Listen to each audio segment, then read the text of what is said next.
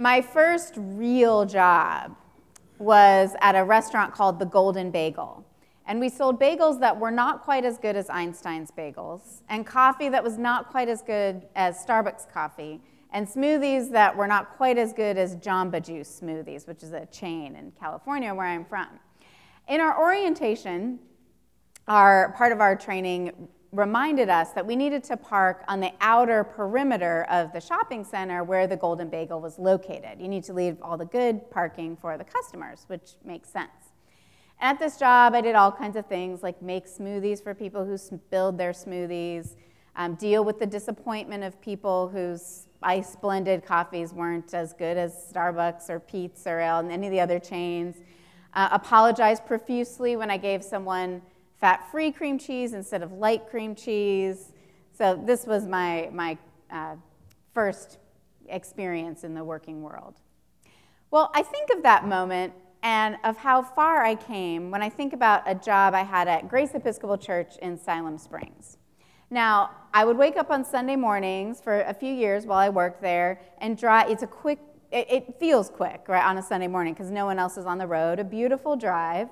And it just so happens that when I got into the parking lot, I would pull right into a spot next to the front door, which is great when it's raining or cold or whatever. But as the priest, I get there before everyone else, and you know, I got the best parking. okay.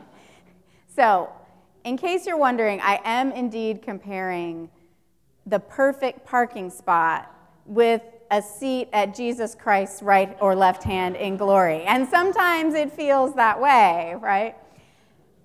But I look back and think how easy it was in these little things to shift from knowing that my place is the parking space in the outer perimeter of a huge shopping center to feeling like my place is the parking closest to the front door. And I think it's all these little ways and little degrees and little inches that can draw us bit by bit from the discipleship of service. So, really, I just ask us to be aware, and especially myself, of all these little ways that we move from seeking to serve to seeking some advantage. It's the difficulty with the disciples. And one of my favorite parts of this, the gospel is not just that James and John, it's kind of funny, right, for them to go up and say, Jesus, we want, you know, we want something from you, teacher. And I imagine him saying, well, what can I do for you? Sarcastically, almost, you know, just tell me, you know.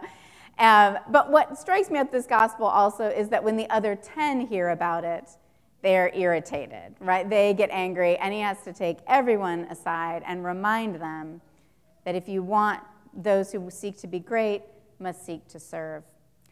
All of us need that reminder. I think at all the stages of our life that take us away from service and lead us towards seeking greatness. And I think it happens by these small, small degrees. Well, now I just take whatever parking I can find, right? This parking lot's a little bit different. By the time I get here, some other people are, are all here, and I, I just take what I can get.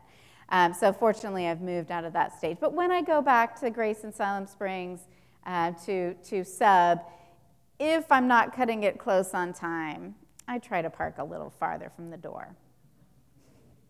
Amen.